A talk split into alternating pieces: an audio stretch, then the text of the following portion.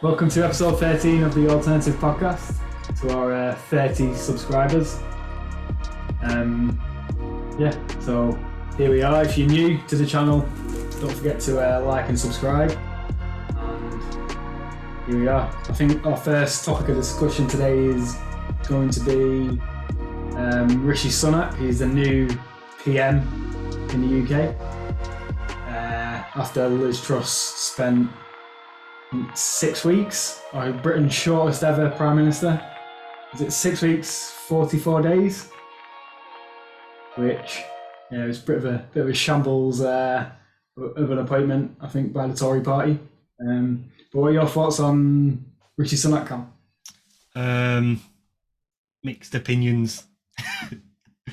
um, yeah, just on Liz Truss as well. She got out outlasted by the lettuce, which thought was quite funny. Oh yeah, thing forgot about that. I remember because I, I didn't even know what this latest thing was about, and then when she uh, resigned as prime minister, it came up. Like, I, everyone could start saying, "Oh, she, the lettuce lasted longer than her." So I just had a quick look on YouTube because I thought there'd probably be a video of this lettuce somewhere. and then the lettuce was like having a party, had like bottles of champagne around it with other like carrots and bananas and stuff. it's a proper British thing to do that. yeah, I was I thought that was funny. Um, yeah, but Ri- Rishi Sunak, I'm definitely okay. I get it. It's good that he's the first person of color to be prime minister. I think he's he's 42. He's the youngest there's ever been. Um, he's young. He's coloured. It's all very breaking all the records or whatnot. But he's twice as rich as King Charles. He's married into a family who's richer than uh like most people. He's one of the richest men in England, I think his wife's father, his father in law is. And In England or India? in India. Yeah. Uh, Yeah, say England? Yeah, I meant India. So there's a few things and then obviously he's in the, the World Economic Forum. There's a few things pointing to uh the global he's a global elite and he's in power of England and he's trying to push the digital currency to make sure and it will be centralized, right? So he's Yeah, gonna make sure we're all CBDC. fully controlled so they can monitor everything we're buying and how we're spending and it's all like we've said on a number of podcasts now it's all pointing to this same direction of the global elites takeover. I even feel like um liz truss was always going to be sort of a temporary measure to get rishi in a route to get rishi in because obviously the people didn't vote for rishi. He's what? What? The, the people of the UK? Yeah, there's not been a vote for the prime Yeah. minister, For Liz or Rishi? Yeah, yeah, yeah, yeah. for Boris, yeah. but he's kind of uh, snuck his way in, in a way. Yeah, he was like a. Um, uh, Prime Minister by default. What's the word I'm looking for? Yeah, yeah, yeah, yeah, yeah. And it makes you think they couldn't have just gone from Boris straight to Rishi because too many questions would have been asked in all sorts of different aspects of it. But to have Liz Truss there and let her slowly break the economy, break the British economy to such a point where they can get them put Rishi in and he says, look, the only way we're going to fix this is by having a full digital currency. Yeah, well, the pound has already increased to the level it was before uh, Liz Truss announced those um, the mini mini budget. Um, but I was thinking along the same lines as if they got Liz in to as like somebody just to fuck shit up for a couple of weeks, then get Rishi in as like a savior and hopefully that will win the people over. Um, sort of like he was classed as a bit of a savior during the pandemic because he's, he announced the furlough package Um, everyone sort of felt secure and safe within there. It's only after the um, pandemic, things public perception started to change. I think when they found out what his uh, in-laws did, or who his in-laws are, not what they did. Um, and yeah, now he's in power. Definitely, he's going to be pushing for this centralized digital currency. Um, so we will be see probably seeing a social credit system in the UK within the next three to five years, I'd say. Three to five weeks. Now, I, I don't think they'll bring social credit in as like as soon as digital currency comes in. I think they'll convince everyone to use digital currency first, then start bringing in like these measures as if it's a there'll be some big thing that's happened, and you have to bring these measures in, and they're, they're going to control those measures through the digital currency. Yeah, yeah, yeah. We'll it it all play out in front of us right now, though. And Yeah, watching the beginnings of this, um, like the pandemic was probably the start to sort of crash the pound and other countries just printing money for fun, crashing all these Western currencies. Um, to how, of- how far off do you reckon we are by saying because uh, King Charles is part of the World Economic Forum, as soon as the Queen passes, this just like spiraled all of the political problems within England sort of took like a turn for the worse. I know they were going bad anyway, and it was getting bad and worse and worse. But as soon as she passes, Mr. Charles gets involved. King Charles gets power, and now we've got a World Economic Forum leader as a king, and now we've got a World Economic Forum uh, Hmm. member. Well, Liz Truss was a WEF member as well. I think Boris. I think to find a leader these days is hard to come by if not already in the World Economic Forum, especially Western leaders. So that's why I think any leader that comes into power, whether it's a Tory leader or a um, Labour leader, like Keir Starmer's in the World Economic Forum, it's all going to be the same sort of agenda. They're all following the same guidelines.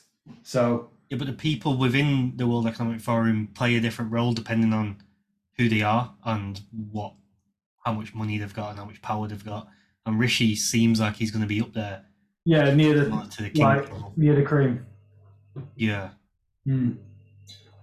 Well, he out of everybody who could have been prime minister or has been prime minister, he's probably the closest to the global elites than anybody could like could really want. Well, nobody wants uh, an elite running the country, really. But I can't. I don't know. I just feel like there's nothing. The government I've got a lot of power and control at the moment, and it's easy for them to win over the population by doing a few nice things, but then something bad happens, and then they take all the, take even more powers away from the people. Um, I don't think anybody in government really is in it for the people. They seem to be in it for themselves or in it for their mates. yeah, for their community that they've built. So, what do you reckon Rishi Sunak's going to be doing? Some drastic things wh- whilst comes in, because obviously you've got stuff like um, certain debts that people are in. Do you reckon you'll start seeing him wiping certain debts or? Debts. What do you mean by debts? Well, there's a big thing about student loan debt and whether or not that can get wiped. Would you see him doing something that drastic? Mm, no, because it'll cost the government too much money. So, one thing I think he'll keep everything stable until this digital currency is ready. Yeah. What do you think is playing into the digital currency then? I can't. I don't understand. Well, I get it. I don't understand how that change can be made. Yeah, I'm not really. I'm, i this is what I've been trying to think about today, actually, and I can't really figure out how it's going to go into that. Like the only way I can see them be, getting people to adopt it is by saying something like, if you pay for your utility bills in the central bank digital currency, I don't know what it's going to be called. I think it's already like pretty much set up, but I don't know what it's called. Is it going to Uh, be called Britcoin? Or have, I, have someone just taken the piss? Because I heard someone talking about Britcoin. I don't think they'll call it that.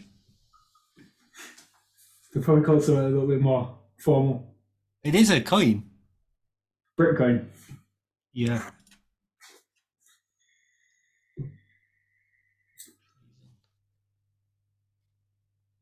So it says Britcoin was a cryptocurrency that launched and based in the United Kingdom, traded initially on the Intersango, renamed Britcoin Exchange Sango. That's true because it changed British pounds for coins. 'Cause I think the US one's called USDC. Yeah, it's the Bank of England that are going to be running this, and they want the No, they want its own Bitcoin, so they want to release their own. Is he is he not using the Bank of England to run this? Yeah. currency? yeah.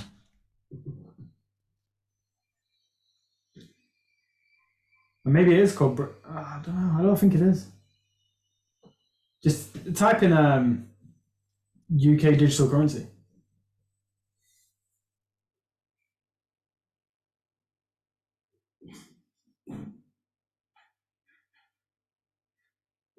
I don't think they've got a name for it.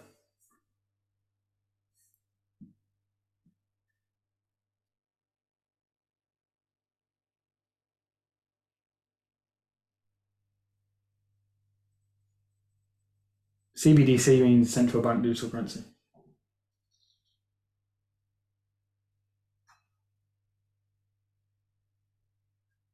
But I know the US have theirs. It's called USDC, which sounds like about right. Like it's like USD, but with a C at the end. Sounds like a your mic's off. Oh yeah, sorry, I was talking then as well. Oh, Yeah. CBDC. No, it does sound like it's uh, going to happen very soon. It's pointing in that direction. yeah. Yeah, um, the, the only way I can see them adopting it is by saying, I don't think I finished my point before. Um, if they say, oh, you pay for your utility bills using this new currency that we've got, um, and it'll cost like, we'll subsidize it by like 30% something, Yeah. which makes sense, doesn't it? Yeah, yeah, yeah. Well, yeah, that's. I mean, that's what they'll just do with everything. Is like you'll get to a point where you can go and buy something, and it'll be like you've got this price or this price for everything. And Yeah, we're slowly a crossover time. Yeah, everyone will start being like, "Well, fuck, paying like you just said, thirty percent more." Everyone wants the discount, and plus everyone's going to be. They'll start with the lowest, lowest sort of working class first to get them all onto it because they're the ones going to save the money, and then once they're on it, then they'll probably do something else to get the middle class on, and then Yeah, well, once the mid, like, say over 50%, 60% people are on it, then you'll start seeing like Starbucks, McDonald's, they've already gone cashless, so they're all prepped for it.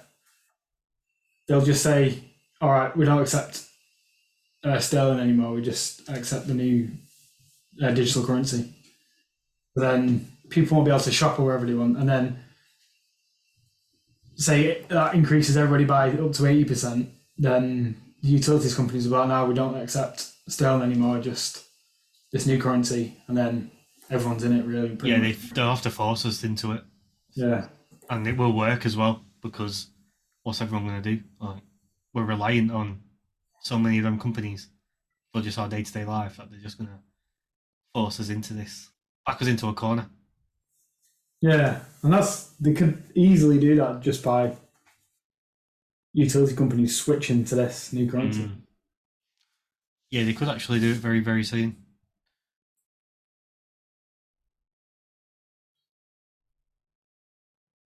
What did you want to talk about about these oil protests? Oh yeah, oh yeah. So with Rishi as well, he seems like on a positive note. He's been looking into renewables and making the UK energy independent, which I think is like a is a good thing because if things like Russia Ukraine ever happen again, well, it's going on at the moment, but it's probably going to take about ten years to make the maybe longer to make the UK like energy just like self reliant for energy themselves. Um, so yeah, he's talking about nu- nuclear power and stuff, which I think is good. But we'll see how that goes because I don't think he. I think he's more of a globalist than a national. Wants to sort of protect the nation. He'd rather it be intertwined with the world and the WEF gang and whoever on. yeah, just it's dependent on which countries you're on about because obviously they don't want to work with Russia. So, yeah, it just depends on which companies, which countries they want to work with. Because uh, US owned the gas pipeline that's in Poland, right? That comes. I don't. I'm not 100 percent sure. I think they do. So it would just be sort of putting in plans. I'm just assuming he'll be putting plans in place to take the power out of the certain countries that he doesn't want. The globals don't want. Yeah, and you can sort of see the world being split into two. You've got like the Western world, WEF gang, and you've got the BRICS nations, so like um, Brazil, China, Russia, India. Um, I think Saudi Arabia have been added onto it as well. Uh, so obviously Russia and Saudi Arabia are massive in the energy game. Uh, so they, so if the WEF countries can solve, solidify their energy and get that working within themselves, then they don't need to be relying on these BRICS nations anymore. Yeah, yeah, yeah, yeah, yeah. Yeah, to take it all away, and then yeah, it's funny that you say that it'd be um, split into two because that looks like it's the way it's been for a while. It's not been split into two as such, but it's been us and them. Um, so it'll only be a matter of time before China and Russia start linking up together. China, Russia, and India. Uh, maybe even like North Korea might at some point. They can't stand alone. Like Yeah, well, North Korea have like strong ties with China. That's why US have never gone into North Korea or like try to do anything with them because they know China won't be happy about it. But then there's um there's talks of China preparing to put boots on the ground in Taiwan, yeah, I've heard, I've seen um, a bit about that. which that would be at a time where the West is very Vulnerable. Uh, the West is very vulnerable at the moment, so. But I think China's quite vulnerable too, and maybe I feel like the whole world's quite vulnerable at the moment, and do do you not feel like I don't know how to explain this properly, but do you not feel like the world's in some sort of like a stalemate at the moment where someone needs to do something, but it will be crazy if they were to do something because what's happening with the West and the global elites and the rich are getting richer and more powerful and more powerful. These other countries can't just sit back and watch, even if, for example, if China is vulnerable like they are at the moment, they can't just sit back and let it happen. They need to do something. yeah, and they I think they would risk their people going through struggle to ensure their dominance in the world, whereas the West is a little bit different. Whereas in they, I feel like I don't know. I feel like they would, wouldn't want their people to struggle as much as China would. I feel they'll just throw their people under the bus. Yeah, So- yeah, yeah. Um, but even though the West is like, in the, I don't know, it's a bit, it's a proper mess at the moment. You get what I mean though by stalemate? It just feels like everything's Yeah. just a bit. I feel like there's, we're in a massive transition period, and there's going to be massive change. Like this next decade is going to, the world's going to change. Like it's either going to change for the good or change for the bad. Yeah. Uh, You say change for the good or change for the bad. The only two things I can vividly see happening is either the global elites become successful and then gain control over the civilians of the West, or they go into a war which mm, turns out to be a massive disaster. And I guess it's just sort of riding on It's either going to change for the bad or for the bad. yeah, there's like, what do you call it?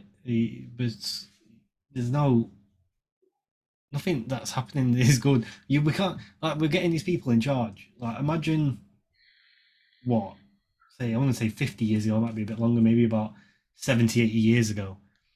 You get a new prime minister in, everyone's thought process is a lot different than now. It's like, right, so we just got some rich motherfucker in to run the country. We can't believe shit he says. It's so weird that like, at the moment when we watch them on TV, we just know that they're just completely lying and chatting shit. But uh, it's just sort of accepted by everyone because that's just the way it is. That's so fucked that that's just the way it is that we watch them on TV. Even when they're running, they're saying they're promising all the, all the good they're going to do, and then we know when they come in power, they're not even going to do like You don't do anything. 25% of it. It's true, like we're in a position where you don't believe any of your leaders. You have no faith in the leadership of your country or any other. I don't have any faith in any leaders. I can't see any leaders in the world that I would put my faith in. Yeah, and then it's sort of like this control when someone becomes in control of a country and becomes a leader. It's quite obvious that the power goes to the head. So, what's the alternative? It's like another structure that needs to be set up. Yeah. Whereas like I think Russell Brand call, is like calling for more like localized leaders. So you have I don't know how he's he, I feel like what Russell Brand needs to do is like just do like a 20 30 minute podcast where he talks about how he would have a system in place. Because he talks about like local communities and having local um like localized leaders. But i can't see how it would work. Maybe a similar system to what the us have with their states. But we're quite a small country where We're small but quite powerful. i don't know if people need to be organized like that in this country though but maybe they do Do you think it works for the states though? Even in this, well, they need to do it because of the But it sort of does because you you're seeing people like during COVID they had enough of the regulation in California, so they moved to Texas and Florida where the regulations were different. You've got the option to like, if you want to be in that bubble where it's like extra progressive and they're pushing these certain ideologies on everybody, but everyone agrees with those ideologies, then like fair enough, go go and live there. But if you want to live in Florida, for example, where they don't push this ideologies and they keep quite a conservative stance on things, then people can just go and move there and live there. Like give people the option.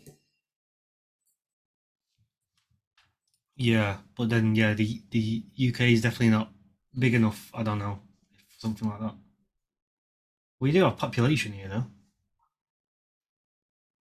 60 boroughs. million, 65 million. to in the boroughs.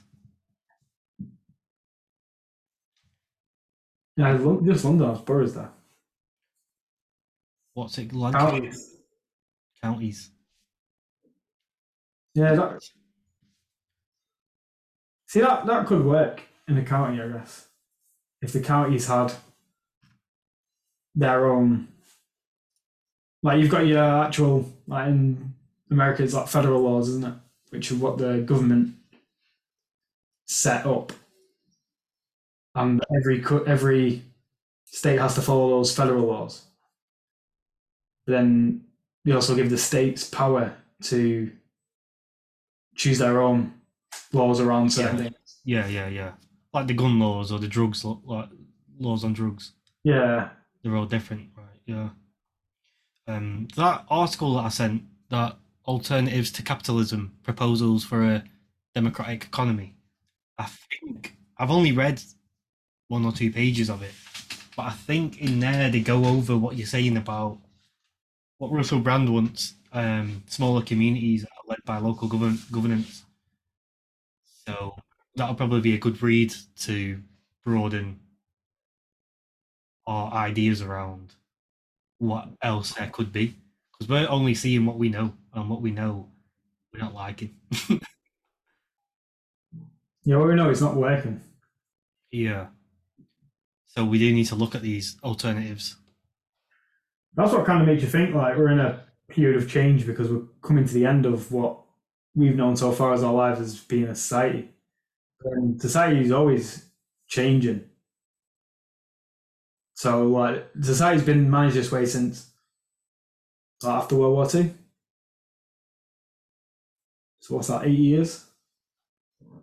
yeah 40s yeah 89 years yeah so things can change at any point so we could run a new system next week and it might only last two three years before it needs to change but i think as technology advances and just humans evolve in a sense then change is required I remember reading something when I was at uni, and it said, and it was like, um, society runs in cycles. So every hundred years, there's a big war, and then after a war, everything like resets again, and then it starts again. Then you're on another cycle. yeah was that in Uh, this was or did high before- teacher i feel i feel like i've been taught that in education as well Well, I don't think I got taught it at high school. I think I remember reading it. I remember thinking, there, there's no war on or anything at the time. I was thinking, ah, like, surely there's not going to be a World War Three because we just the world would sort of. And now we're in the twenties, like hundred years, there or thereabouts, to uh, the start of World War Two, Yeah, coming up to 100 years, yeah. and we're in the first war since World War Two to hit like European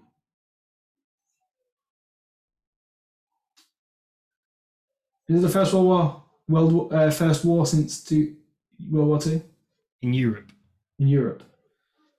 uh, should we have a Google?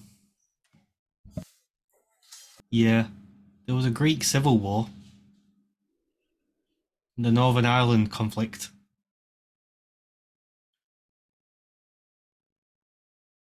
These aren't a war on the scale. Yeah, maybe like a territorial war then. Northern Ireland was, weren't it?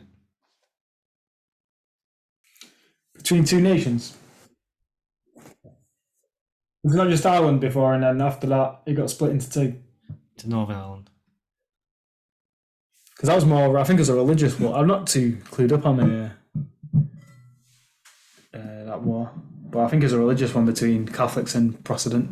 I can't say it. It was the Cold War in 1948 between United and Soviet Union. United States, sorry, and Soviet Union. Yeah, but they didn't actually fight each other, did they? I don't really know what happened properly in that war. They didn't go to war as such, did they? I think they were just like kicking off of each other, tensing, tensing the guns, and that's it.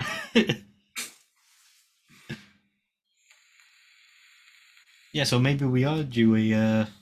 Well, then World War One and then World War Two weren't that long in between them. What is it? Was it? Yeah, but I think they were like pretty much the same war. Yeah, yeah, yeah, yeah. Just like Like if World War One didn't happen, World War Two wouldn't have happened. yeah, yeah, yeah, yeah, yeah. Um, what is it that quote that Bill Gates says? The pansy. Um, he says, "I don't know what World War Three will be fought with, but I know World War World War Four will be fought with sticks and stones." Yeah, that's it. It's crazy, that isn't it? It's mad. Wars are mad. Yeah, but it's like ingrained in the human nature in it to for war. That's what that book Tribe was talking about. Like it's part of Part of humans, yeah. humans to have war because it's a part of you see it in animals. You see it definitely if you look at um like monkey civilizations or chimps. But I think some level of suffering for humans makes them makes humans better people. What makes them Right. stronger?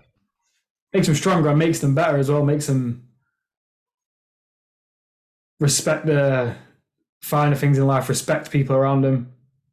Whereas at the minute we're in like a society that's never, especially in the Western world, not really struggled much. Like we've had food and a roof over our heads, majority of us anyway, like so easily, where there's not been that level of struggle that previous generations have had. Yeah, I think we spoke about that before as well, where our first level of the hierarchy of needs are near enough sorted for us. So we sort of fast track up the hierarchy of needs, and we feel like because our first ones are met so easily that it doesn't actually exist as a need because they've always been there. We've never needed them. We've always had them. Yeah, you take it for granted. Yeah, that's it. Yeah, the gratitude for them. Um, So, yeah. Well, I think you asked me about the uh, Just Stop Oil. Yeah, I want to talk about that because I don't properly know it inside and out, but it's funny. Yeah, well, I've I'm not like fully read up or researched it, but I've seen like bits of it, and I thought I'd just do a bit of like digging to see what the crack is. Um, basically, I saw I watched this video, and she like glued herself to Van Gogh, or two of them glued themselves to a Van Gogh Was painting. it after they chucked the mashed potato at it? Yeah, I, I, it might have been Van Gogh one, or it might have been um, who's the other artist begins with M. Monet. It's one of those paintings, but on this video, she was say, she was like screaming, saying, like, um, "There's people starving. We've got food shortages. We've got, we've got energy crisis. People at home like, freezing." And then she was then she started going on about stop using fossil fuels. And I was thinking, like, sort of goes against your argument a bit if you're saying people are at home freezing and you're telling people stop using fossil fuels when renewables aren't at a point where they can be in like Well, she's contradicting herself from the start when she's saying people are starving and then she's chucking food at the fucking yeah. wasting food. I forgot who someone was commentating over it. I forgot who it was. I think it might have been Redacted. But what she, oh, I've not watched Redacted for a while, but what, what she was um, saying was um, in 50 years' time, these paintings aren't going to matter if there's no Earth. But I don't know. I just, I get what they're trying to do. I get uh, it's something serious that needs doing, but um, definitely with the ones where they sit across the M25 or whatever, the motorway. That they, these protests aren't. I don't know. I mean, they're getting everyone talking about it, but uh, people are more and more normal people are hating for it, and they're thinking that this whole regime of climate change is actually like for crazy people because these are going doing it in such a crazy manner. One of them I saw was it Porsche? I think it was Porsche. They glued themselves to the Porsche showroom, and then the people at work there were like, right, whatever, and then just turned the lights off and closed, locked up, Yeah, and they were glued to the floor. turn the heating off and stuff as well. I think that's the best way to deal with this kind of stuff. They're, they're um, it it um to me it sort of uh shows what this woke culture is because they're them people, them woke activists, um, and it shows how fucking crazy they are. Yeah, and they're just not. I don't know. They're just not going about it in the right place, in the right way. It's like the the that people are like starving and people are can't afford to pay the bills, but then there's sat in the middle of the road stopping people from going to work to yeah. pay the bills. So ambulances, they're trying to fight too many things. Like they're fighting everything: climate change, fucking food shortages, yeah, inflation, all that shit. I don't know. It's just not the right way to do it, is it? It's just. Then they're not really proposing any sort of solution. Solution. They're just no. making a fuss about. Everyone knows about climate change. Everyone's been taught about climate change. Climate change has been sort of thrown down everyone's thrown down everyone's necks in the um for the past. Don't know. Since I've been growing up, anyway, we, I've always learned about climate change at school. Like everyone knows about it. So what are they making people aware of? Something that everyone already knows about. Well, they're making people aware of a problem, right? Yeah, like you said, that everyone knows about. But that's the best thing that you've said is they're encountering a problem by making another problem, rather than like pushing out a solution. If they were, if they had a solution and they were like, right, sit across the road, we're not moving until this solution gets put in. But there is no solution because why we would fucking be doing the solution by now if, if there was a solution. But I think their argument as well is that the oil companies don't want the solution. Yeah, because they make profiting way too much money. But they should do something bigger, like you know, not to the average Joe who's trying to get to work, the average like, plumber builder that's trying to go to work because they get paid by a job that they do. Well, for example, I think if you disagree with something, find a solution. Don't. I know it's the taking on the oil company is massive, but if there's nothing out there who support the the idea, then try and do something about it. Get some engineers who are going to build like renewable places and privately set up a company to sort of fix the issue. But they're not really doing that. They're just making every every everyday people's lives harder, making a bigger problem than what needs to be is turning people sort of the wrong way. You're turning them against them. They're fighting fire with fire. So yeah, it's like for example, like Ben Shapiro. He's I know these activists won't like him, but he's against sort of this like woke ideology. So what's he done? He's not going out there like protesting and arguing with him. He's set up another media company that are making movies that have more conservative values than what Hollywood are putting out. So he's found a solution to compete with Hollywood. Hollywood's massive. Do you think Ben Shapiro sat there thinking, like, oh, I'm never going to be able to compete with Hollywood? No, he built a team around him and he's managed to set up a platform. It might still in its infancy stages, but one day he's got the ambition to sort of compete with Hollywood. Yeah, and he's getting all the right, bright, bright eyes on it, and he is getting people to open their eyes to what's actually going on. And then, because obviously you can buy Disney Plus or you can go on Daily Wire, and obviously Daily Wire's not there yet, but he's already done it because he's done it to me. He's done it to people I know instead of signing up to Disney Plus, so like, hold on a minute, like I've been made aware from YouTube or whatever sources that there's a problem with Disney Plus. Do I really want to sign up to it? No, I don't. And I wait until Daily Wire gets a bit better, and yeah, I'll, I'll subscribe to that. It, things take time, and these lot are just doing this like sort of to just gain. It's like they want to just gain attention. It's like a kid, like they're like remind me of little kids that uh, chucking the toys out of pram because no one's listening to them. So yeah, they might have started like a podcast and like look at us, we've got thirty subscribers. They might be like, right, fuck this. subscribers are taking too long to grow. I'm gonna go out and sit in the middle of the in, in the middle of the road. But imagine, I don't know, I must have seen 50 to 100 people doing this thing where they sat down on the road and stuff. Imagine getting all them people instead of spending the time, wasting the time, sat on the road. Why not get them into a room and all of you work on a project like what Ben Shapiro's done with the Daily Wire, like what we're doing with alternative. Um, we're doing this with two people. Imagine we had 100 people Yeah. in our sort of team that because they're putting their time over there, they can put their time into this. Maybe a little bit of money behind it to actually get it out there, and they can start pushing a proper professional agenda, which people can respect. Yeah. Pushing for something instead of against something. And it might be it won't get as much media attention. It'll probably take maybe five to ten years. And I know their, their argument is that we don't have five to ten years because the climate issue is an issue now. But what are they what what are they going to gain from sitting in a road?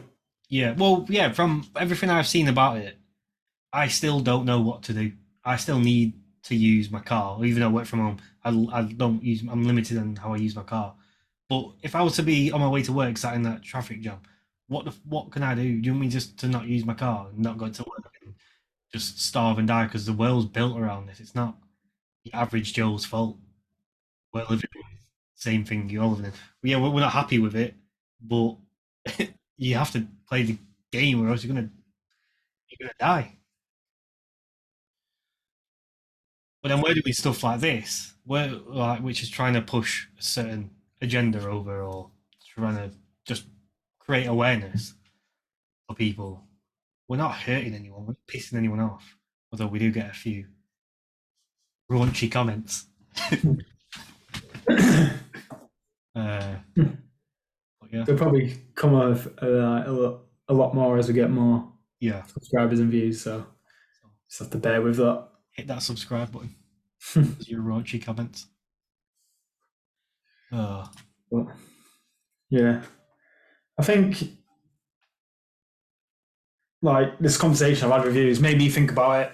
Like they're actually not fighting for a solution; they're fighting to cause a problem. About an, a, a problem that's already there, they're causing another problem, which people have enough shit to deal with these days. Like, just let people fucking crack on with their lives.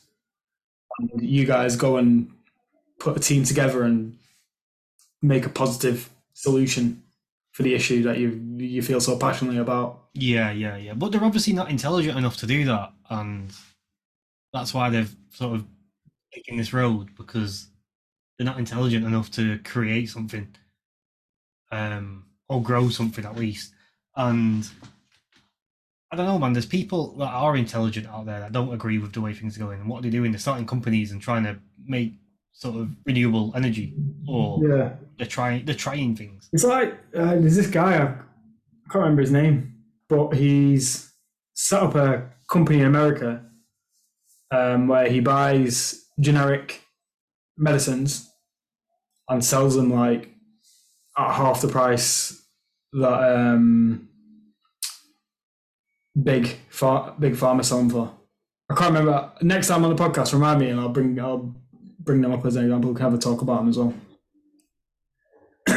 FDA Um, approved. Yeah, it's all generic. So when a medicine's made, it um, it has a patent for so long. I can't don't know how many years, maybe like ten years or something. And then after that ten years, it can be generically made, so anybody can make it, anybody can distribute it. So he just gets those drugs that are, Oh, I get you. Yeah, yeah, yeah, yeah, yeah. and then sells them to the population for half the price, maybe even less than half the price. Right. Okay. That's not just medicine, is it? Then patents they expire no matter what they are, right? Yeah, any drug. No, not even drugs, but because um, it's Or kind of patents in general, like tech patents and yeah, because obviously Disney had the patent for I think it was Winnie the Pooh was the oldest thing they've done, and that patent's gone up, so anyone can make any Winnie the Pooh content now. So, some have you not seen what the new Winnie the Pooh movie looks like? no. because the patent. It's called Winnie the Pooh Blood, Blood and Honey. Blood and honey. Blood and Honey. Um, I've got images. what the fuck? So it's like it's a horror film now. yeah. This ain't no bedtime story. Is this out or is that next year? Uh, 2023, yeah. I'll actually watch this. It looks well funny. It because yeah, so they're only allowed to do it now because the patent came up for Winnie the Pooh. All right. That's well funny. So says 2022 there. Uh, October 20. Oh, it should be out now then. Oh yeah, Halloween. It's a Halloween movie. That. What's it on? Surely it's not the cinema. Uh, it's on Netflix. Oh no, this is the live action lovable one. I don't know where it is. Maybe it's in cinemas then.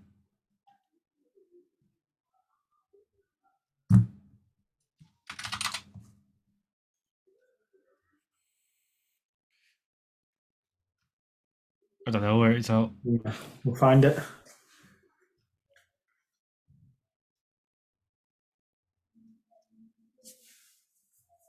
I can That's imagine there'll be some uh, people kicking off about it when it's out.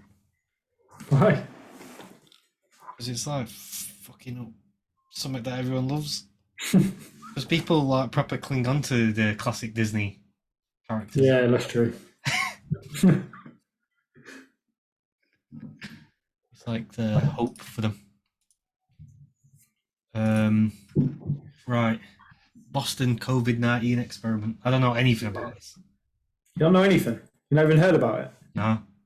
All right, fucking all right. So, um, I think it's Boston University or a university in Boston, um, a research lab. I think it's in a university though. Um, they developed a COVID nineteen variant, and what I think they did is merge the Omicron variant, so you know the very transmissible one, Yeah, yeah, yeah. with the first variant, the one that like caused the most deaths Yeah. and they gave it to mice and it killed 80% of the mice Oh, shit. Fucking hell. but like why my thing my first question is why the fuck are they fucking around with this shit That's what they do, isn't it? They just. that's what the human species do. We.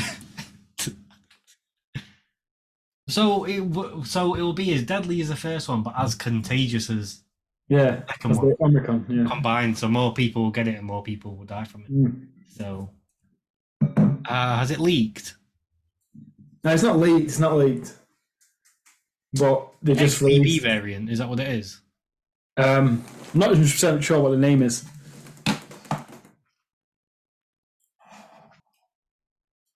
but if you got an article up you can bring it up on your screen Uh, yeah, there's Forbes one here.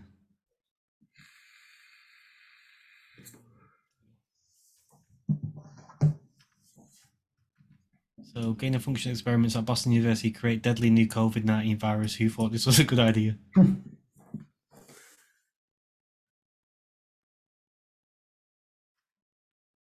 Uh, yeah, it doesn't. I don't get why. Well, there's no need for it, is there?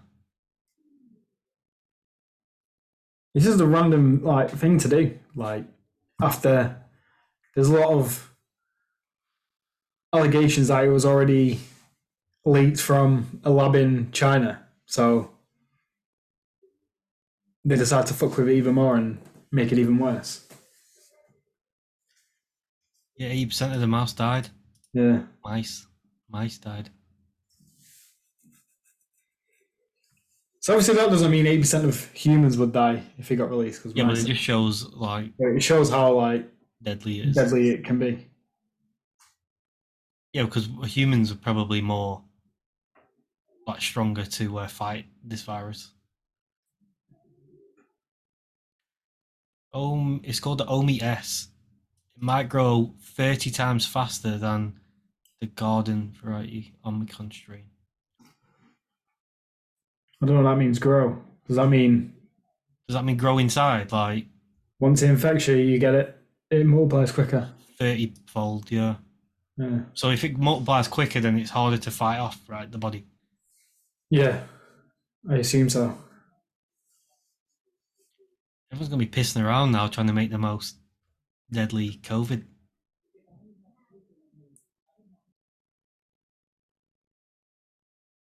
Must have been some sort of experiment they were doing, like for a reason. Yeah, but I don't know. I can't. I don't. Does it? Does it? It doesn't really explain why.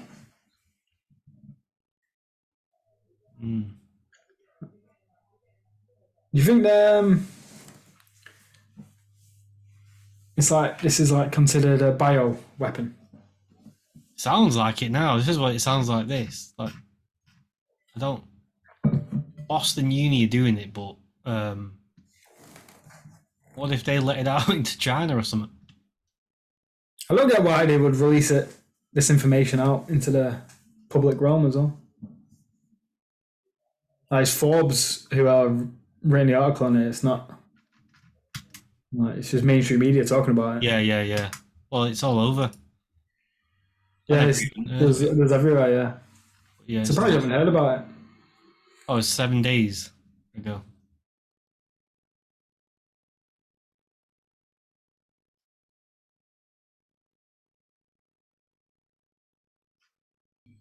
I thought this gain of function was uh wasn't legal. Gain of function Yeah. was illegal. Yeah, I thought it was illegal. I thought it made it illegal in America to do gain of function research. That's why they sort of outsourced it to China. Oh right.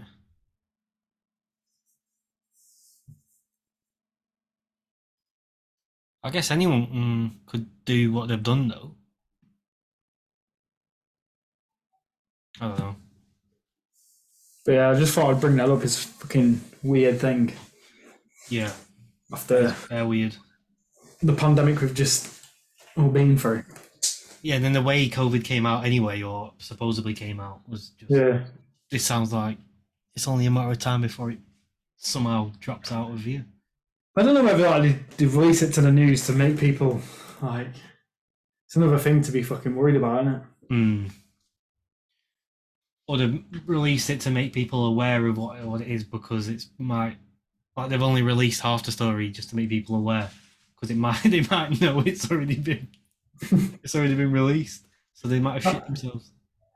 If that gets released, fucking hell, like there'll be uproar. Well, then they'll probably have to lock us down if it's like killed eighty percent of mice and it's thirty fold. I don't know. Unless they say that you had to scare us to lock us down. Yeah. COVID didn't work properly, so they're do, going at it again. That's the problem, man. Is we can't fucking believe anything. Yeah, you question every last thing. Definitely since COVID as well, like the first round of it all. This is kind of what I was saying though. Um, I think in the last podcast, I think it's dangerous. Like that they've got us to a point where we question everything and we're not believing anything. It's like the boy who cried wolf. Like he cries wolf twice. The third time there's actually a wolf and when he's crying he gets killed. Yeah, like if a serious disease came out where we had to be locked down, you know, like the fucking Black Plague and shit like that. Um, everyone's gonna be like, "Fuck off." You've seen what you did with COVID, and it just ruined everyone. So no one's gonna want to listen to him.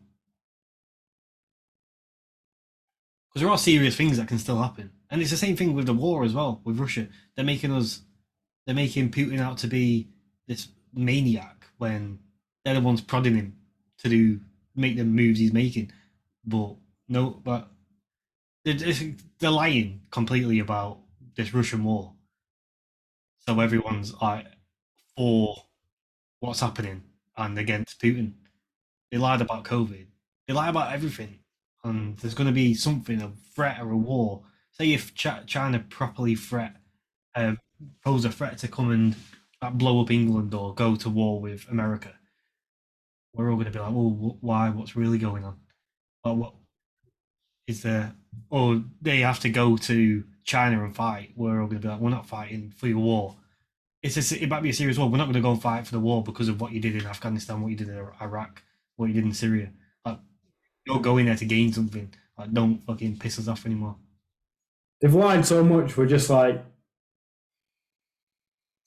just desensitized to whatever they say. Yeah. So when there is a proper threat, then we're literally not going to care. Yeah. If that is actually fuck, that's the, so dangerous. Like the moves that they've made. And I wouldn't.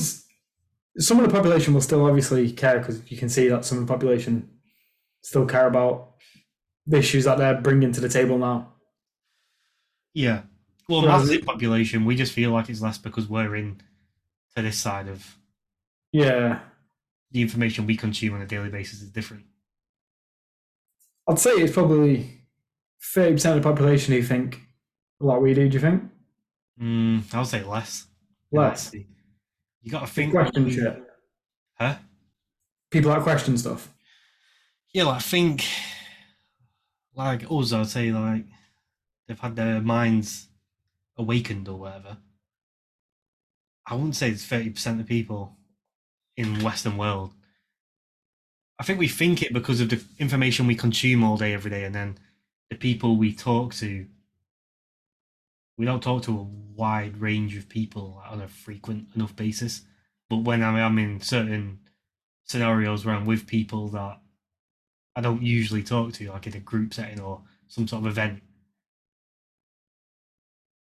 if I do talk to people and just drop in little, little hints here just to test the water out on where they're thinking, it's all like, yeah, Putin's a fucking maniac, isn't he? All right. Yeah. Like, what's Putin's actual game plan here? Like, what's he want to achieve? It's all like that. And I'm like, well, he's just reacting to.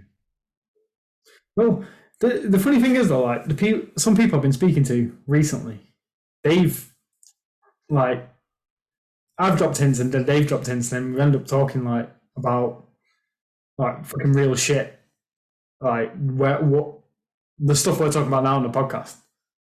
And I was in the gym today, and I talked to the guy who owns the gym. Like, don't talk to him all the time because sometimes like I just want to. I go there to train. I don't go there to like chit chat with him. But I thought I was saying to him the I've not spoken to him for a while, so I'll take my headphones out next time I see him and have a chat with him. So I had a chat with him today, and he was it wasn't like a deep chat; it was probably like a five minute chat, and he was going, "Oh, like he's talking about the war and all this shit," and I was thinking, "Fuck's sake, it's half six in the morning. I can't be asked to talk about this right now." and then he's like, oh, "It's sort of like a massive part of me makes me feel like everything's like been set up and it's all the bullshit, and all this stuff." And I was thinking, I didn't go into a deep conversation with him because I really couldn't be asked at half six in the morning. Should have showed him the channel. Yeah. so, but it, after he did that, I was thinking like, throughout my work, I was like, oh shit, like, he thinks it as well. And like, Hmm.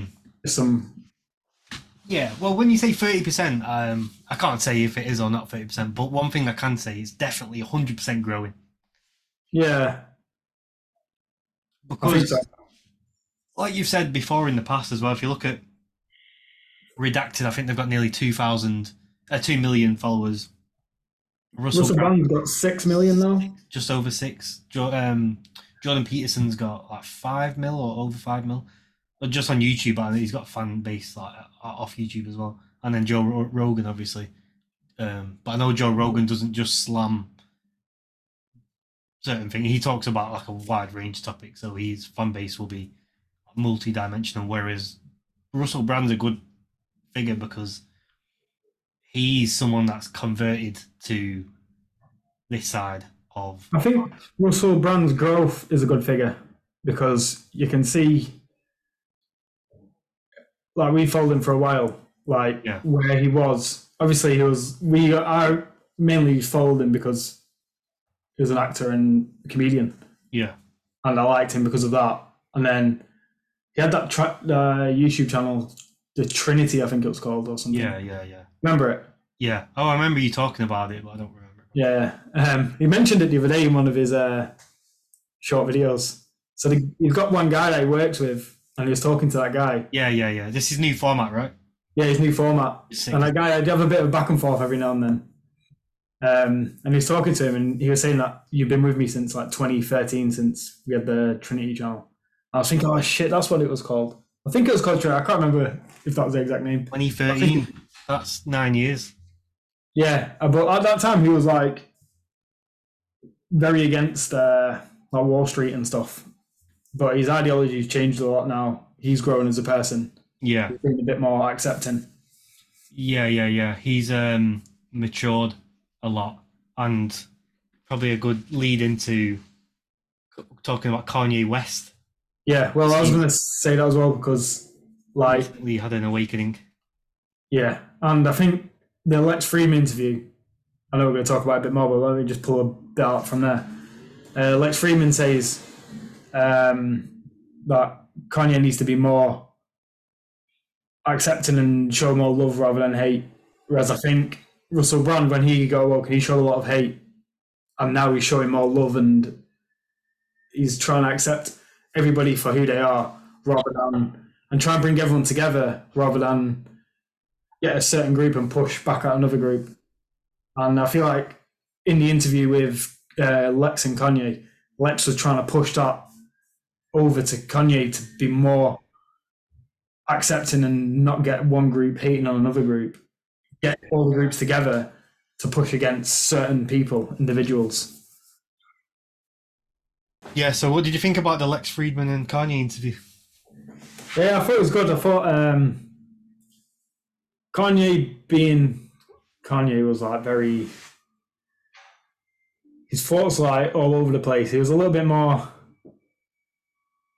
direct, I'd say, than he was when he came on Rogan.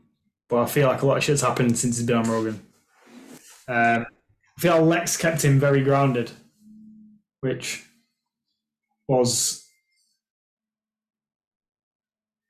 with a character like that, I, d- I never thought him and Lex would make a good interview together. But seeing them together, Lex is a very balanced character and didn't let Kanye go too far that way. And always like pulled him back in. And there's one moment in the pod which I was like, oh fucking hell, like surprised Lex isn't just going to end it here because Kanye starts like kick. Do you remember that bit? Towards the end, yeah. Yeah. It's probably like the last quarter of the pod. Um, Kanye's like kicking off at him. And then, but Lex pulls it around, like, stays calm all the way through, um, helps Kanye feel calm. Um, you can see that he was upset when Kanye said he didn't trust him. Well, I could, when Lex was talking, I fucking felt bad for Lex. Like, he looked like uh, genuinely upset by it. Because Lex, he didn't do anything wrong, but Kanye, I could see where Kanye was coming from because he was pushing, Lex was pushing the like the agenda that everyone else has been pushing on him, and he's fed up with it. Even though Lex is balanced, but he was just basically telling Kanye like, "Don't say that because you're going too far." Like when you look back in at the Holocaust, it was a fucking dark time for Jewish people. Like, and you just need to remember that. Have some like basically, basically time to have a bit of uh, empathy for it. Yeah, exactly. Empathy. Yeah, yeah. What I thought, what I felt like was um, Kanye, yeah, Kanye West. He's definitely on the right tracks with what he's saying, um, for the most part. But you need to look past the dumb way he articulates himself, um, because his points make sense they do sound a little bit crazy, but I don't think he's crazy. I just think he's confused. I think he's very lost in himself. But he's a guy that, like, I think he said, was he 19 when he turned went into the music industry, and he's been considered a genius for all these years in the music industry. Which, fair enough, he, he wasn't a genius in the music industry. So, what? How old is he now? He's like must be forty-five. I think he said in the pod. or 45. So that's like 25 years of being known as a genius because it was only shortly after he started, right? He was like at the top of his game and he kept that, that rhythm going the whole time. And then he gets to a point where he realizes like the cars, the money, the girls doesn't mean shit. And there's so much more that's going on in the world that needs our attention. and we don't need to be focusing our attention on the shite basically. And he's a fashion icon. He's a genius within fashion, um, to a certain extent, and he's now having to restart and learn a whole new industry. And he's no longer the big fish anymore. He's now the little fish. And I think it's messing with his head a bit because he's coming into it thinking in his head saying, I know like some shit's going on. And he's intelligent enough to realize that some shit's going on. But he needs to learn like the ins and outs of what's actually going on because there's so many like what's it called? You know, it's like a maze. There's so many dead roads where, that you're going to go down in this industry that don't actually lead anywhere because of how booked and how covered everything is, and how many people have different opinions on stuff. It's so crazy, Yeah. like it's ridiculous. He's going to hit like a lot of dead ends and Mm. have to come back on himself to then find yeah, what he's looking for in the middle. Um, yeah, and like, one thing, like he's what you're right and what you're saying, like he's been considered a genius all of his life, and then to be coming to like the political realm and still expect to be considered a genius when I know he's got these ideas, but really he doesn't. He's not a genius in this yet. But give it five, ten years after he's learned and made his mistakes, then he could become a genius. But one thing Lex said to him, which I thought was a valid point, is you need people around you you can trust, people who can tell you when you're going too far or you're doing something wild. Um, just to keep him grounded. And I think having Le- if he worked with Lex, I think Lex could be that character for him. yeah, yeah, yeah. Um, But he's so sort of he's got a. We've talked a lot of, on the podcast as well about ego. His ego is extremely high. He's got a lot to work like pers- he needs to do a lot of personal development on himself to bring his ego down, whilst learning. I mean, we're I we're don't think he needs to bring his ego down because I think people with big egos are the ones that make the- a big difference. I think he needs to control his ego. ground himself a little bit. Yeah, Mm. have control of it. When to have a big ego, when not to have a big ego. Like those sort of things. He needs to be like humble himself now and say, like, I'm trying to get into politics, but I'm not there yet. Instead of thinking I'm already there, I can be president in 2024. Well, you can't be because he's not ready for it. You can see he's still very raw. Yeah, yeah, yeah, yeah, yeah. But he, I, I do, I do not think he's crazy though. I just think he's going through a very like, a very, a very much a confused phase in his life. But he's definitely like he's on the right grounds with everything. Well, when Lex asked him, he goes, uh, it was about something that he wants to do. And then Kanye goes like, oh, do you think I can do it? And Lex goes, I know you can do it. I can see it in your eyes. So I think, like, obviously we can't, we don't get that feeling through the pod because a lot of the time I just listening to it anyway. I wasn't really watching it. Um, but for someone to say I can see it in your eyes, like, it's a big thing that shows like he's got the determination to to do it. It just needs he needs a team around him, I think. But we'll see. He, it'll be interesting to see how he develops as a as a person over these next few years. Yeah, I think we've because of our journey and the way we're analysing people, like we're analysing um, Russell Brand just then. It took him nine years to get to this stature that he's at. Them nine years, he would. He, oh, we know he said stuff wrong, but he learns from it and he move and he and he understands like why certain things he said are wrong. We say stuff that are wrong in two years' time. Shit that we've said in the podcast over the last couple of months. We're gonna look back on and think, "Fuck, I wish I knew the shit I knew now back then," because that's the way of the journey. Kanye doesn't feel like he he's not embracing the journey. He just wants to be there, and he's saying all these controversial things as if he's trying to make a statement that he is there now, but he's not because he's a bit um like Eddie Bravo in a sense. Um, that he says like the most fucking ridiculous things because they have a potential to be true, whereas he's not weighed up all of the other factors that go into something. Yeah, at the minute he's just saying shit to gain clout and popularity. Um, Yeah, I think we'll see what happens with him. He- It'll be an interesting sort of watch. I think from the interview I got that he wants to be like an Elon Musk character. He seems to idolize Elon Musk. He kept talking about him quite a bit Yeah. and Steve Jobs. He, he called he, he uh, idolizes engineers. Yeah. Um, he needs to engineer his mind. but um, But what did you agree with what he said? Should kids only be taught engineering at school? um, no. Yeah, I, I didn't agree with that either. But, well, I went into the pod thinking stereotyping him because everyone's calling him crazy, and I did get little crazy vibes off him in the Rogan podcast. So as soon as I listened to the Lex podcast, because I was like Lex, like I would love to see how he interviews this guy because I'm liking Lex more and more when he has these challenging guests on because it wasn't Zuckerberg. There's someone else that he had on which was a challenging guest, and he interviewed him very well. I forgot who it was. So, but when I put it on, and the first thing Kanye says is, "I think school should just dismiss everything and just teach en- engineering." And then when Lex' response was, he they went through it a couple of times because he kept talking about history, and Lex was like, "And you still think they need to take history out of school?" They don't need to take history out of school. They just need to teach pure history, not just select history. Yeah, that's the problem, though. What, I know, I understand what Kanye's saying about only teaching engineering because it's just pure facts. There's no subjectivity around it.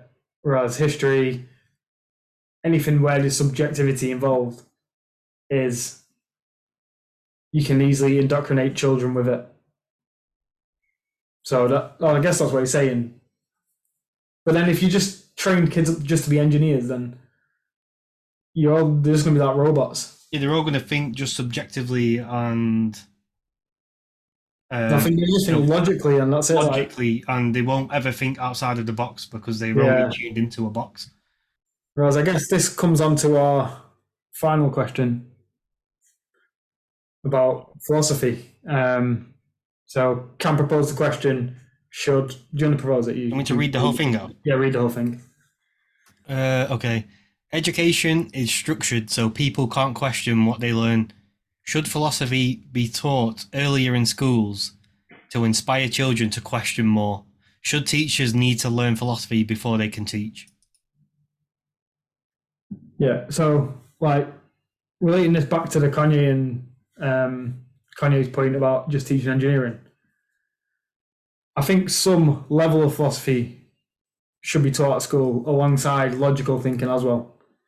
Because if you just teach kids philosophy, then yeah, nothing will get done. Everyone just be pondering. um, also, I think as a society, you need to be sort of careful how much philosophy you teach them because in a society you need some level of structure as well. So I think some that's the it's a difficult thing what to teach children because me as a person I want to know everything. But a kid doesn't need to know everything. And if they got those questions later on in life, then they can go and find them out themselves. But you got to relate it back to when you was a kid, because I know when I was a kid, didn't think how I think today. But I feel like philosophy has pushed me to think the way I think today, and the way I think today is quite. Well, we do this. It's it's just a discussion out of the box thinking. We just say if whatever's going on, and we just tear it to pieces on the good parts of it, the bad parts of it, what it means, what could happen from it, uh, what's led to it. We absolutely like decipher just a talking point. When I was a kid, I didn't. You, you don't know that that's an option, and obviously you're a kid, so you're learning everything. Say if you're what seven, eight years old, and you're taught maths, you're taught two plus two is three. Um, no, four. two plus two is four, and that's it. And it's like we even in English we decipher books, but we still decipher it in a way where it's like this is the true meaning of it, or this is what he meant by it, not what do you think he meant by it. The the Yeah, criteria to pass Not the exam. asking, Yeah, like, yeah, go on. Yeah. The criteria to pass the exam is "Mm, he didn't mean that, and it's like fuck you, man. This is English. This is literature. Like it's how Yeah.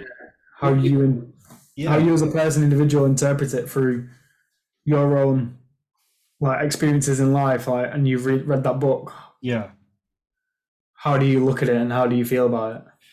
Not this is the right answer. Yeah, yeah, yeah, yeah, yeah.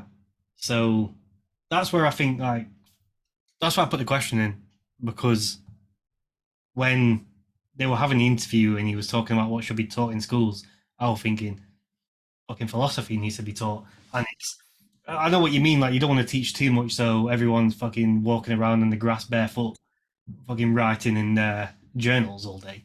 But you want to teach enough to make people think, right, the teacher's saying something to you you shouldn't feel like an idiot to say, "But what about this?" or "Well, have you thought about that?" And it should open up the schools to have these debates like we're having here, and teach people by having debates, like having class debates. Because I remember when I was in school, you couldn't debate. You couldn't. You couldn't say, "Well, what, what the fuck's that about?" Or even in, I remember history. I used to enjoy history, but whenever I used to question my teacher, she always used to be like, "That's just not right."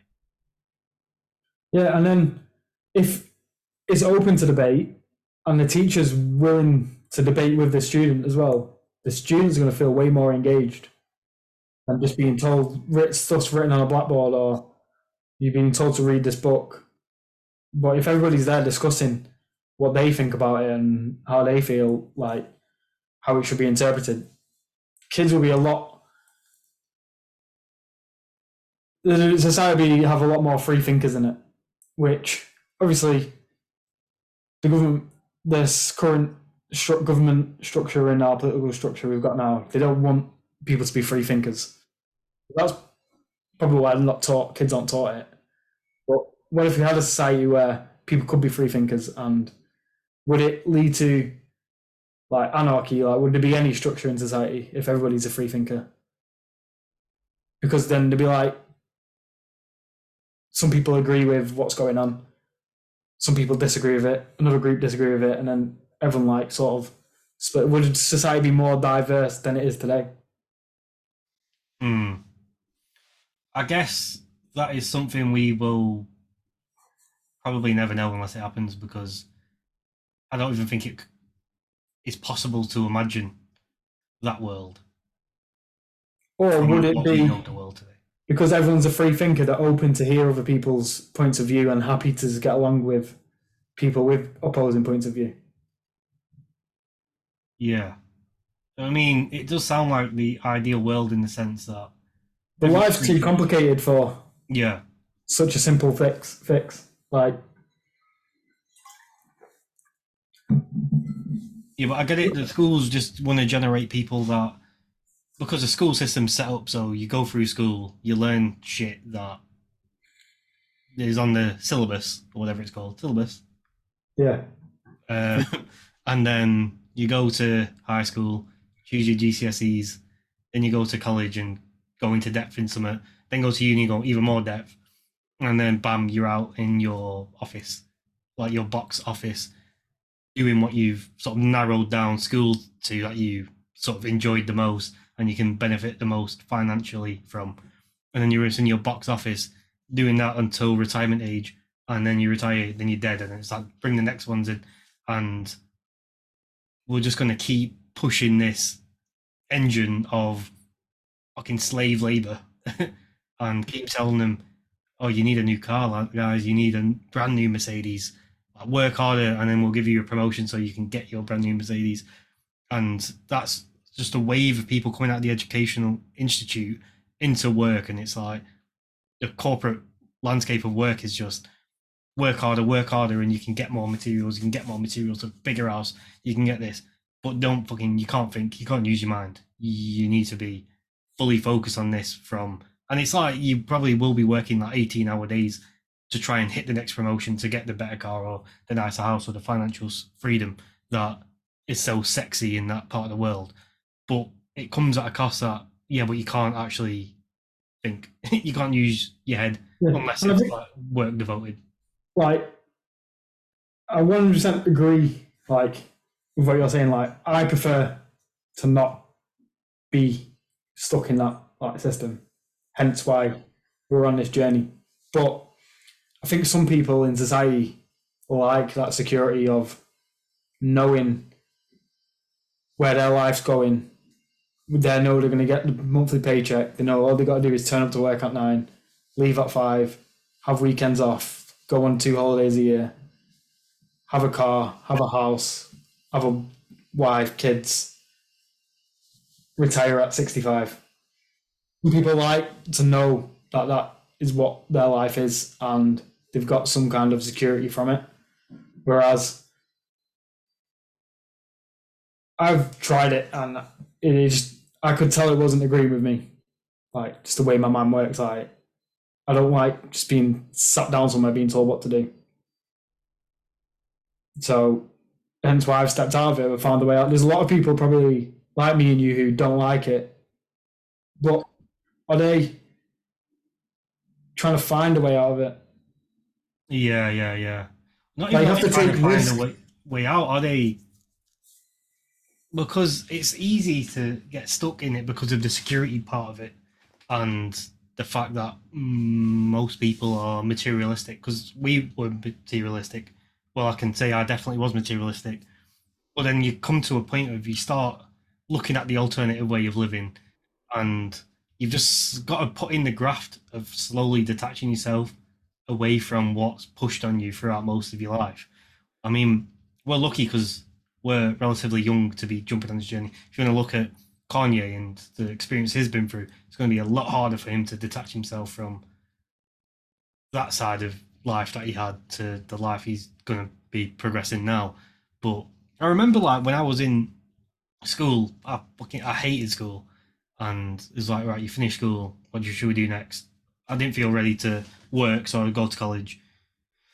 Finished college, still didn't feel ready to work, so then I went uni. Finished uni, then got a job, and I was like, well, it wasn't a job in marketing straight away. And I remember whilst I was working, I was always like, well, this ain't it. Like, like, I need to progress to the next level, which was a marketing job. And then I got a job in marketing, and which I did my degree in.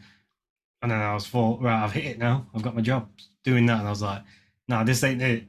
And then I was thinking I need to get some sort of promotion or become like a manager here, and putting graft into that. And I was just like, ah, this defo ain't it.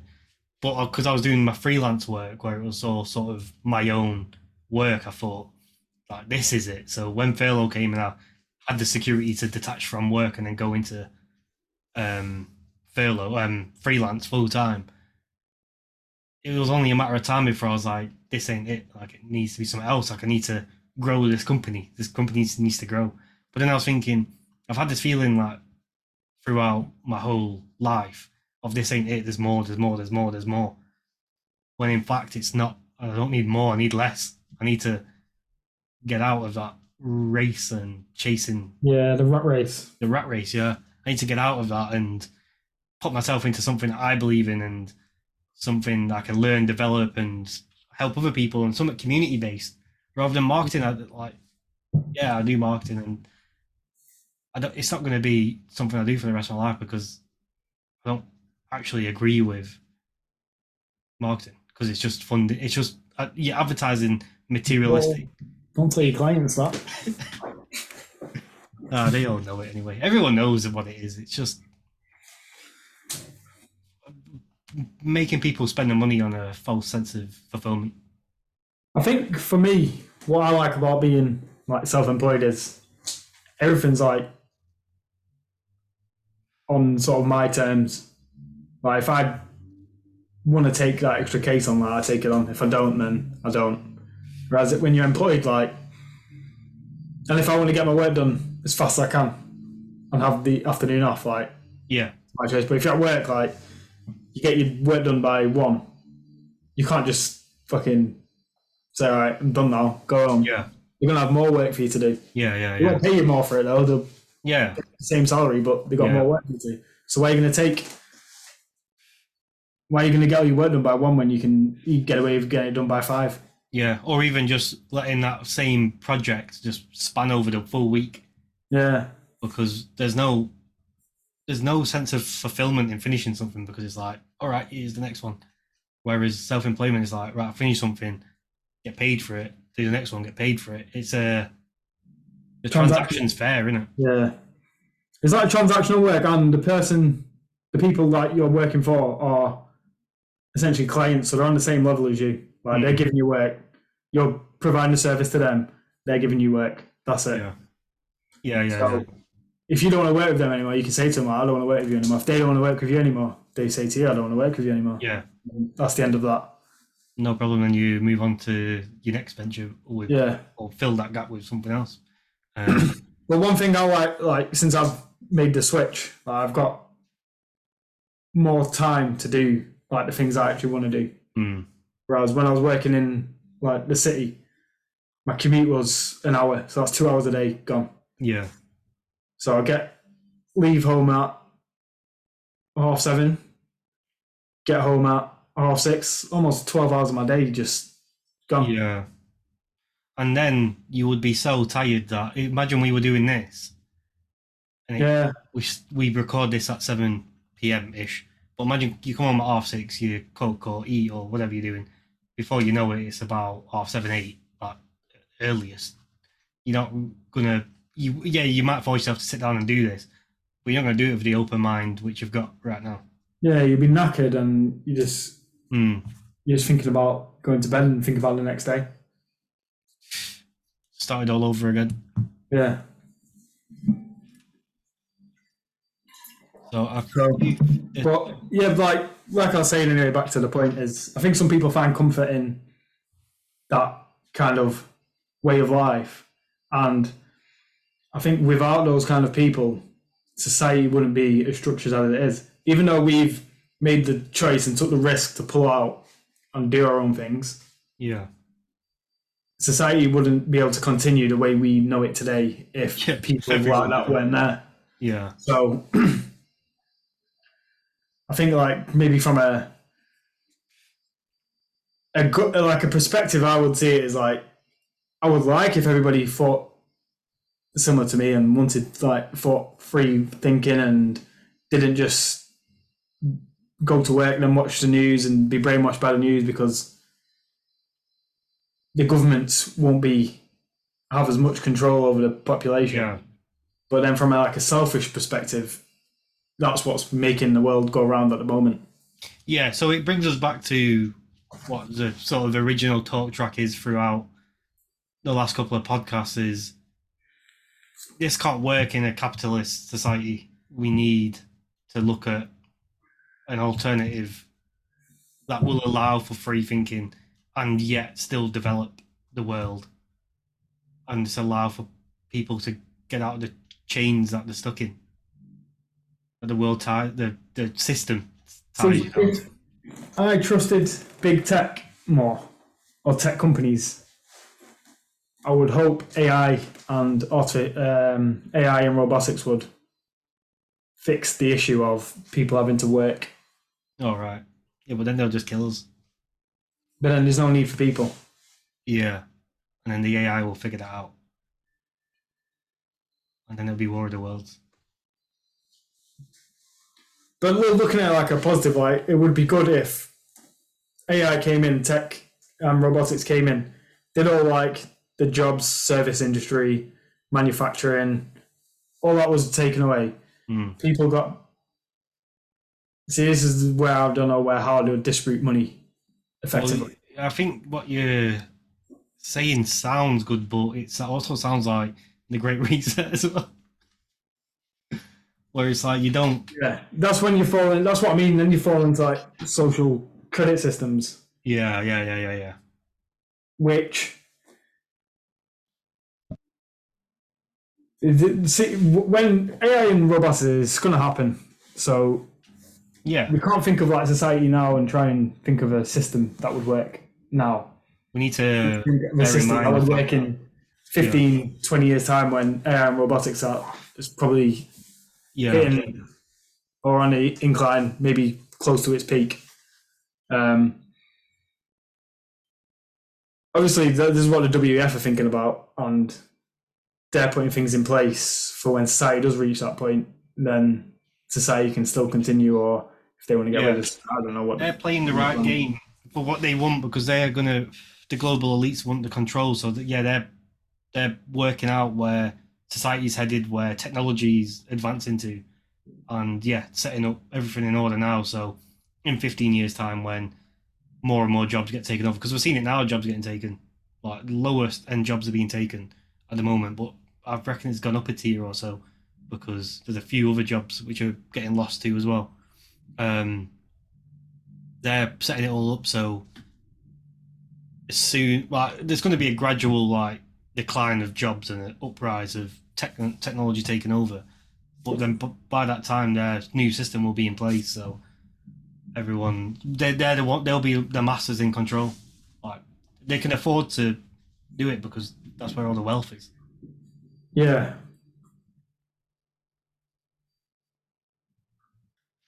That's a. It's a weird one. um, read that article Yeah, I'll read it. Alternatives to capitalism. I think we should read it like and then have a discussion about the alternatives to capitalism again. Because we had one last podcast but let's do it again.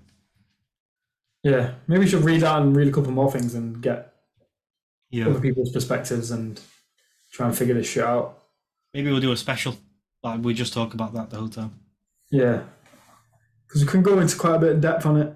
There's a lot of shit I'm thinking about right now that I can't even piece together properly.